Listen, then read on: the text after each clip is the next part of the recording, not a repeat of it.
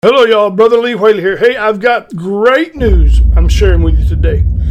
Went to the doctor yesterday for my, really about like my third, fourth epidural this year, but this was uh, important one because it was the last one I could have. And so, um, Dr. Pence, which is a great man, if any of y'all need a pain doctor, he's the man to see out at Carrollton Spine Clinic. Uh, that's that's a commercial for him, but he does a great job. He's a good man.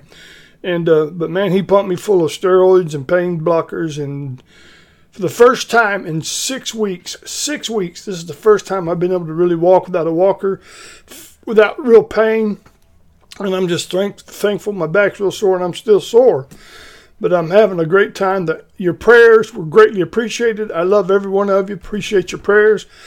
I'm doing good, and it's time to get back to work now at the Crusading for Christ podcast hour and I'm going to t- starting today. So y'all pray for us. But thank God, Amen. The, the pain's gone, and I feel great. So thank the Lord. But I need you to continue praying for my mother-in-law, Clara Wilson. Uh, she's she's in the hospital right now uh, with some with some issues, and so y'all pray for her if you would. And again, thank you for praying for me. I love you and thank you, and have a great day. Coming to you real quick here soon. I have a new podcast out I just feel so much better. I'm excited. I might even take Annette out to eat tonight because if I don't, we won't eat. anyway, bye, y'all. Have a great day. See you soon.